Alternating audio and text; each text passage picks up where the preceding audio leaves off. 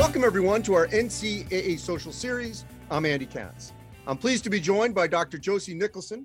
She is the Assistant Athletic Director for Sports Psychology at Ole Miss and a former chair of the Counseling and Clinical Sports Psychology Association. Uh, she has an amazing academic record and, of course, in the field of sports psychology, uh, certainly all over the South and across the country. Uh, I've watched your talks. I'm really looking forward to this conversation. Um, Josie, let's take a little bit of a 30,000 uh, view at this point. Uh, overall, how would you assess where we are with student athletes in dealing and sharing the mental health issues that they may be facing? It's been unprecedented how the momentum behind um, mental health um, advocacy and athletes being given a space to um, advocate for themselves and discuss mental health struggles that they've been all the way from the professional and collegiate space. And it's just been amazing this momentum that is really shaping the conversation uh, now. And it's been it's been picking up speed uh, for three to four years, and I, I think the pandemic just launched it. So obviously, we've seen plenty of professional athletes, college athletes be very open about their personal struggles. Um, you know, in the spring, we've had multiple tragedies. I mean, at what point would you determine that we're also in a bit of a crisis? Uh, about two years ago. um, and that's national, that's not unique to, um, to athletics. Uh, you know, it's something that uh, in the American Psychological Association and and also just more um, pop psych spaces.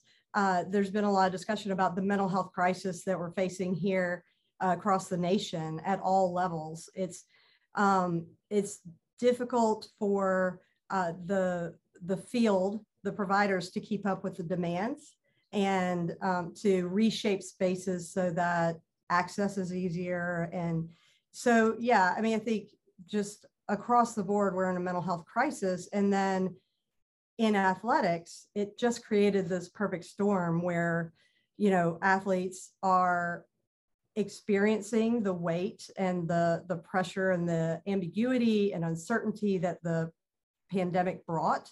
And it's not really been fully addressed um, because they just kind of got um, you know placed right back in that pressure cooker without a lot of processing. Um, so I, I think that's been something that has created this crisis in athletics as well.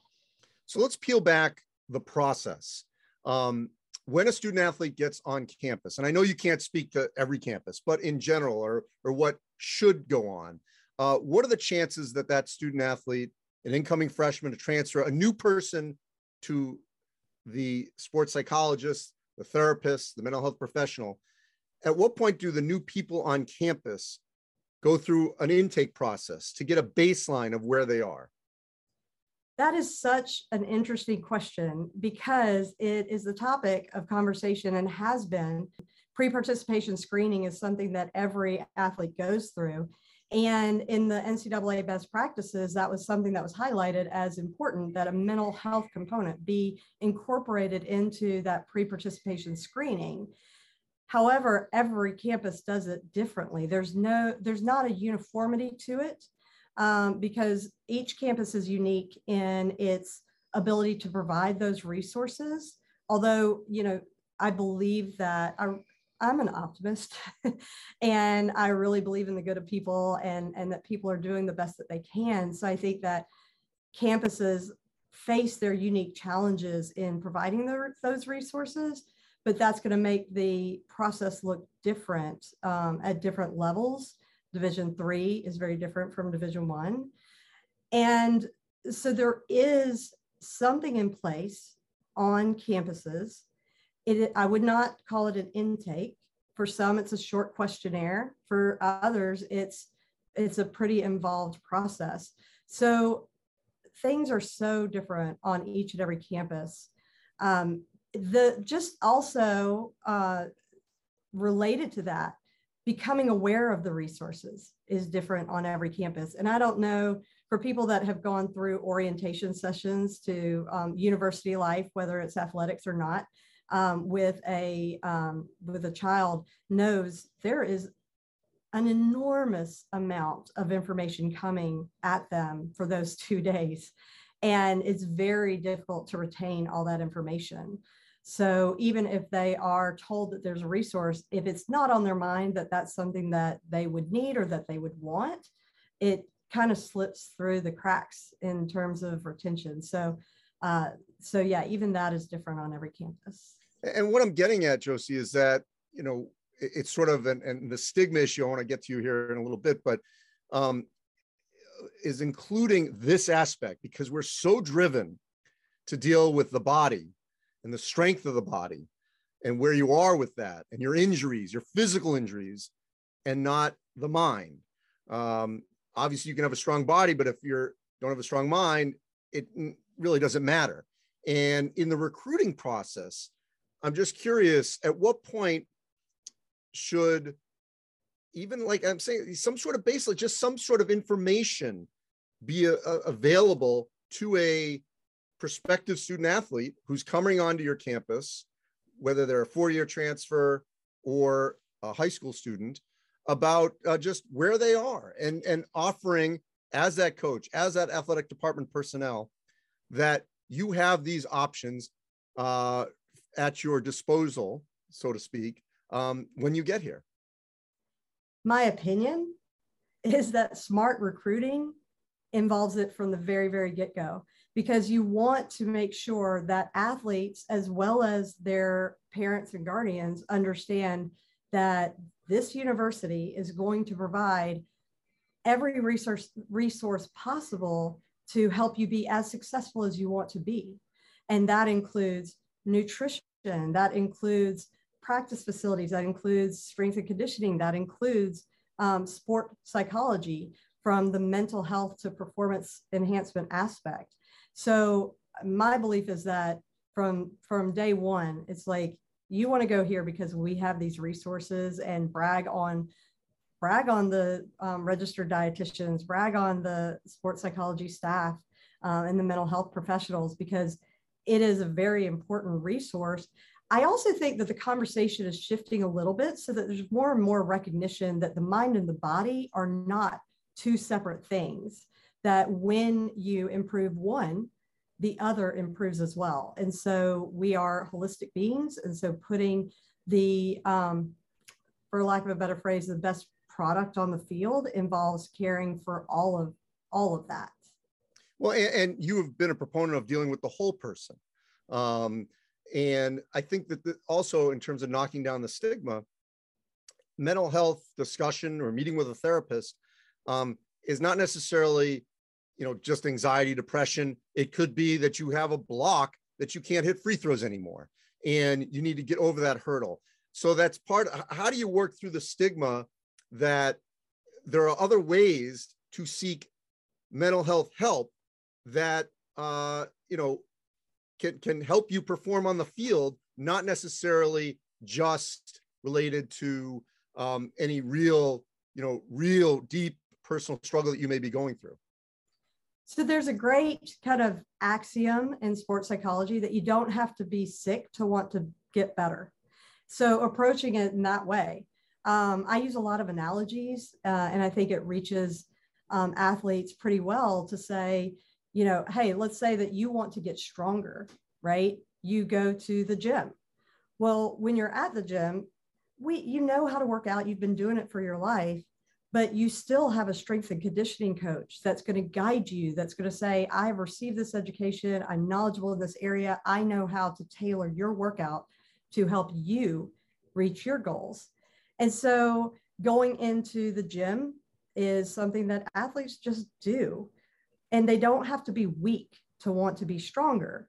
And they use the guidance of an educated, uh, credentialed professional. And so it's the same with mental health that you can always improve the mental side of your game and you don't have to wait until there's a huge problem and you know you there are uh, licensed people there that have the education that can help you be successful in that area too. So I, I, you're dovetailing right here also in the physical space. I'm curious what you think of this. Obviously, there are sometimes when you may be seeking therapy that's deeply personal and you might want that kind of privacy. But to what you're talking about, what are the chances we could get to a point where the sports psychologist, a mental health professional, is positioned literally near the athletic training room, near the training table, so that it's taken that, okay, you're going to work out, you're going to get taped. Oh, and if you need to talk to someone, that person is over here. That it is seen as part of the whole person of building that student athlete. I get it if sometimes it's a deeper issue and you want privacy on another part of campus. But in this context, when can we get to that point logistically, putting that person in that space? So here's what's cool it's happening at certain places. Every university is different, and some universities have um, more familiarity with this resource than others. I've been at Ole Miss for over 10 years, embedded in athletics, developing these relationships with coaches and administrators. So I'm, you know, very fortunate in my position that I have that kind of buy-in where, you know, I um, I say, hey, I need to um, use an office down in the indoor practice facility. Uh, I walk around um, and, you know, there'll be football players that stop me. They're like, hey, you were saying something the other day in our group meeting about overthinking. Can you remind me of that? And so it's just kind of those one off conversations. And then I have others that text me that say, hey, can we meet in your office? Which is in a more, it's accessible, but it's in a more um, private location. So I think it's happening on different campuses. There are campuses where the um, mental health professional is located right near the training room. And again, that's super awesome for some and problematic for others. But I think more and more we're seeing that mental health professionals are um, being relied on for input into these things. Like, hey, where's a good place for offices? Is there a makeshift office? How would that work if, you know, every now and then you were to come down and be uh, and just be available? You know, I I have an office that I appropriate at the golf house and it's just because that's where they are and um, and so i sit there and they could come in and it's not a big deal um, so yeah i think it is getting there the more embedded a mental health professional is in terms of how long they've been there the relationships they have and the buy-in they have from coaches and administrators which is getting greater and greater uh, the the more that shift is going to be natural so I'm sure there's a lot on your plate at a school like Ole Miss. Uh, we talked about this last week. Every, obviously, every school in Division One, Two, Three have different missions, different funding. Um, but there's a real problem in rural America, rural campuses. Um, at what point are we getting to where those kinds of schools can rely, hopefully, or be encouraged to use telehealth? Um, because obviously there is a need, no question, for more mental health professionals, but there's just not enough people, especially for remote parts or rural parts of America? And that is such a tough question. And it's not just unique, again, not a unique problem to um, athletics. I think that community mental health resources are so overtaxed. Uh, telehealth is problematic in some ways and a godsend in others, but the the demand right now is greatly outweighing the supply. And, and so that's a problem across the board. I think that there are um, universities, particularly smaller universities, that are being creative and looking at ways to tap into the campus resource of um, the, the counseling center and understanding that um, they need some additional training in the culture of athletics. They may need to be flexible on some hours and things like that. So it's happening where these conversations are coming up where how can we be creative in providing this resource you know there's some um, there's some companies that do exclusively telehealth um, Talkspace it's not um, ideal by many people's um, opinion, but it's something. So I think there are efforts being made to be creative. I think funding is a big issue. And, you know, not to go down a rabbit hole that'll put me on a soapbox, but, you know, part of the issue is how poorly mental health is covered by insurance companies.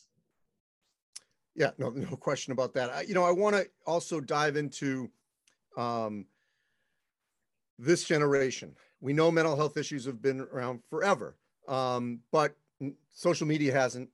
Uh, someone misses a field goal, and their social media is, you know, blown up in an awful manner. Can really have an effect on that person. Um, you know, threats, you name it. Uh, how has this generation been really affected in the mental health space by all the stressors that are on these student athletes? It's been a profound um, impact.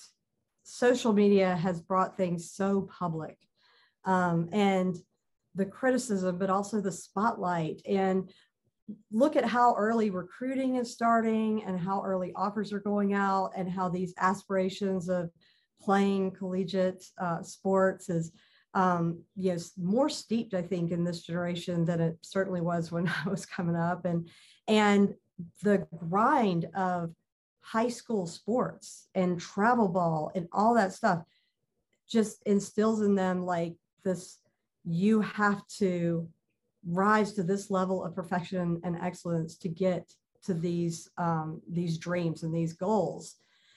And it creates such a um, such an issue because you know there's the identity piece where athletes younger and younger are over identifying with what they do what they're who they are in terms of an athlete and not developing other aspects of their identity so it becomes all all those eggs in this um, basket of what they put out and it's it's hard because um, social media creates a comparison game.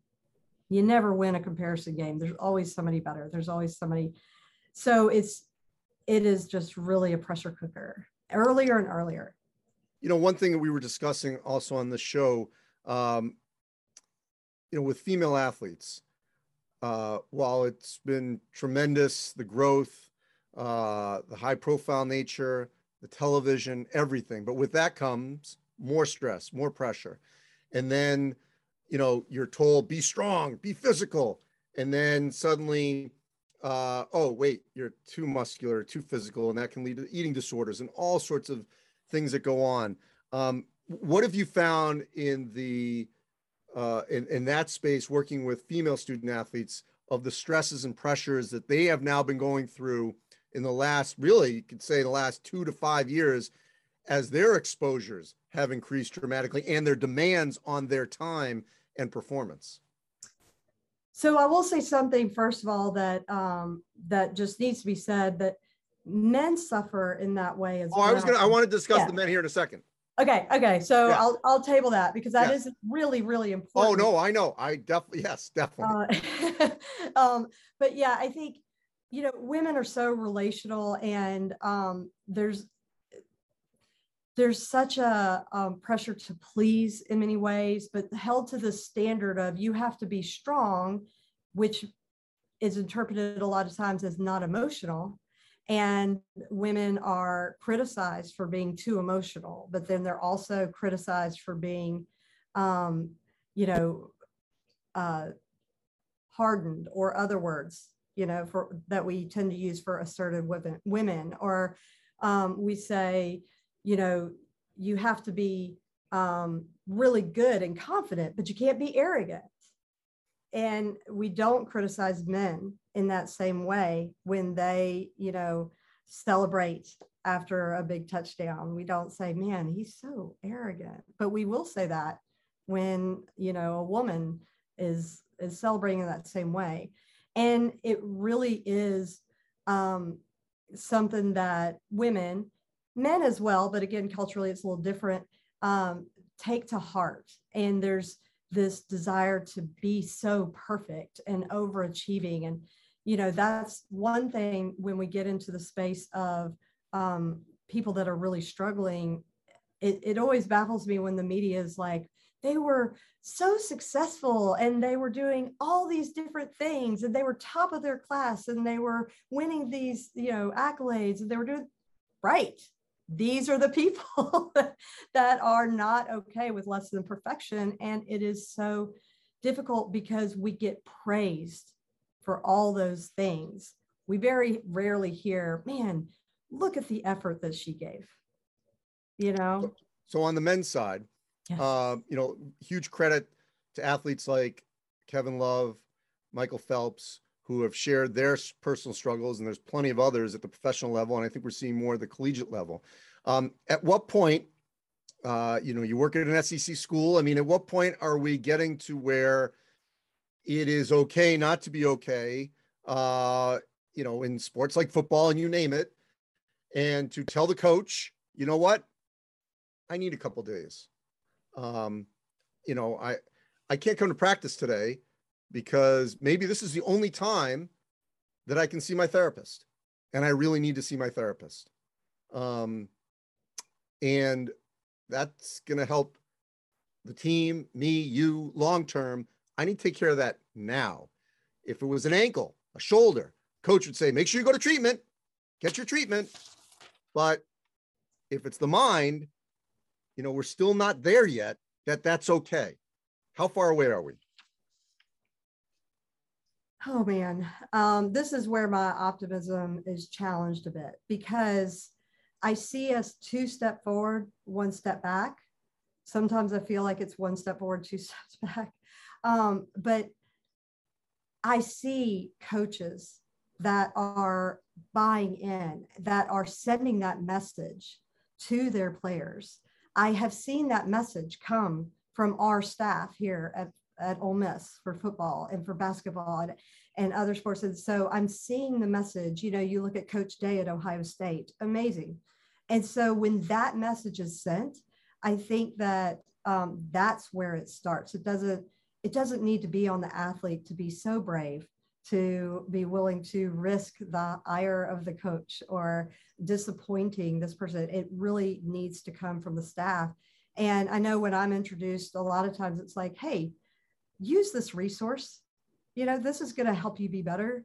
And and there's almost like a why wouldn't you want to be better when when I'm introduced? And you know, one good thing is that I have um, two other full-time clinicians that work with me. So um, that really helps out in terms of being able to um, quickly respond to people who are reaching out because it's a hard it's a hard thing to reach out and then you got to wait two weeks you know that's tough so i think we are getting there in some places and i see a wave of coaches that are that get it and i think that that is changing the landscape um, so the more coaches speak out and say, this is important.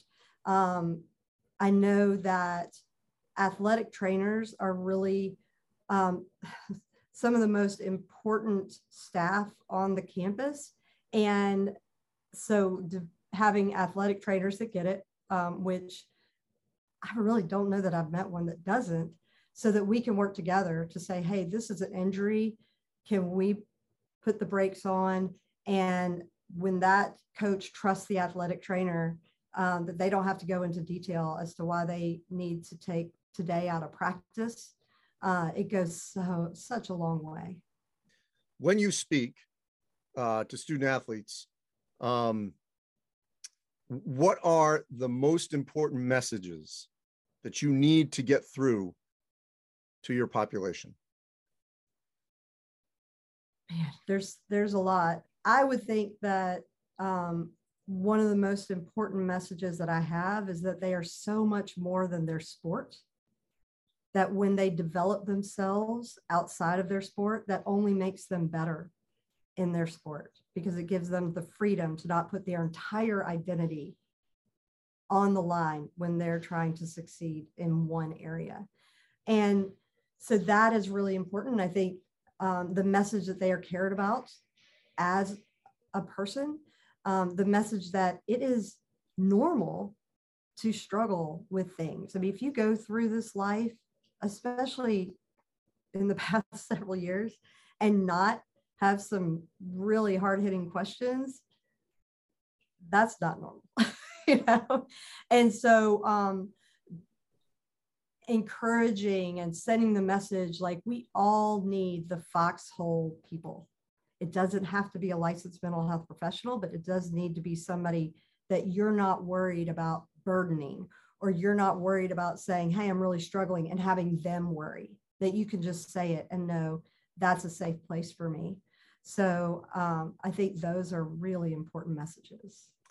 Last thing I want you to, to send a message, if you could please, um, to those that hire, to the athletic directors, to the presidents, what would you tell them? As we know, every campus is different, every mission, every budget. But at this moment in time in these athletic departments, what do they need to do? I think that it's so important for athletic departments to understand that we cannot do things the way that we have done them all along and say it's going to be as successful as it was. There is not a greater resource that you can invest in than the athlete themselves. So when you provide them the resource to address the whole person, that is going to um, put so much more quality on the field than an extra uniform, you know, or a really shiny set of helmets or, um, you know, all these different things. Looking for licensed uh, and competent mental health professionals because they can, if they are really good clinicians, then they can learn um, and get more education in the performance enhance, enhancement aspect. Uh, but being able to invest in that is going to have such greater yield. And I hate to put it in terms of here's where you get the most bang, bang for your buck, because it's it's not like that. But there is a reality that budgeting is such a um, it, it, it can really hold athletic departments back when there's so much um, demand around well we need this because it has to be the best for recruiting. And so investing in this area as a recruiting tool as well and knowing that that's going to do so much more. Well i could talk to you for hours um, and i know unfortunately um, you know we, we, can't go on forever but uh, uh, just love having you here uh, you're an incredible resource, not just for Ole Miss, but uh, obviously your community and in college athletics. Dr. Josie Nicholson from Ole Miss. Um, appreciate your time. Be well. And as always, you can go to ncaa.org slash social series, where all our social series are archived. Thanks for watching, everyone.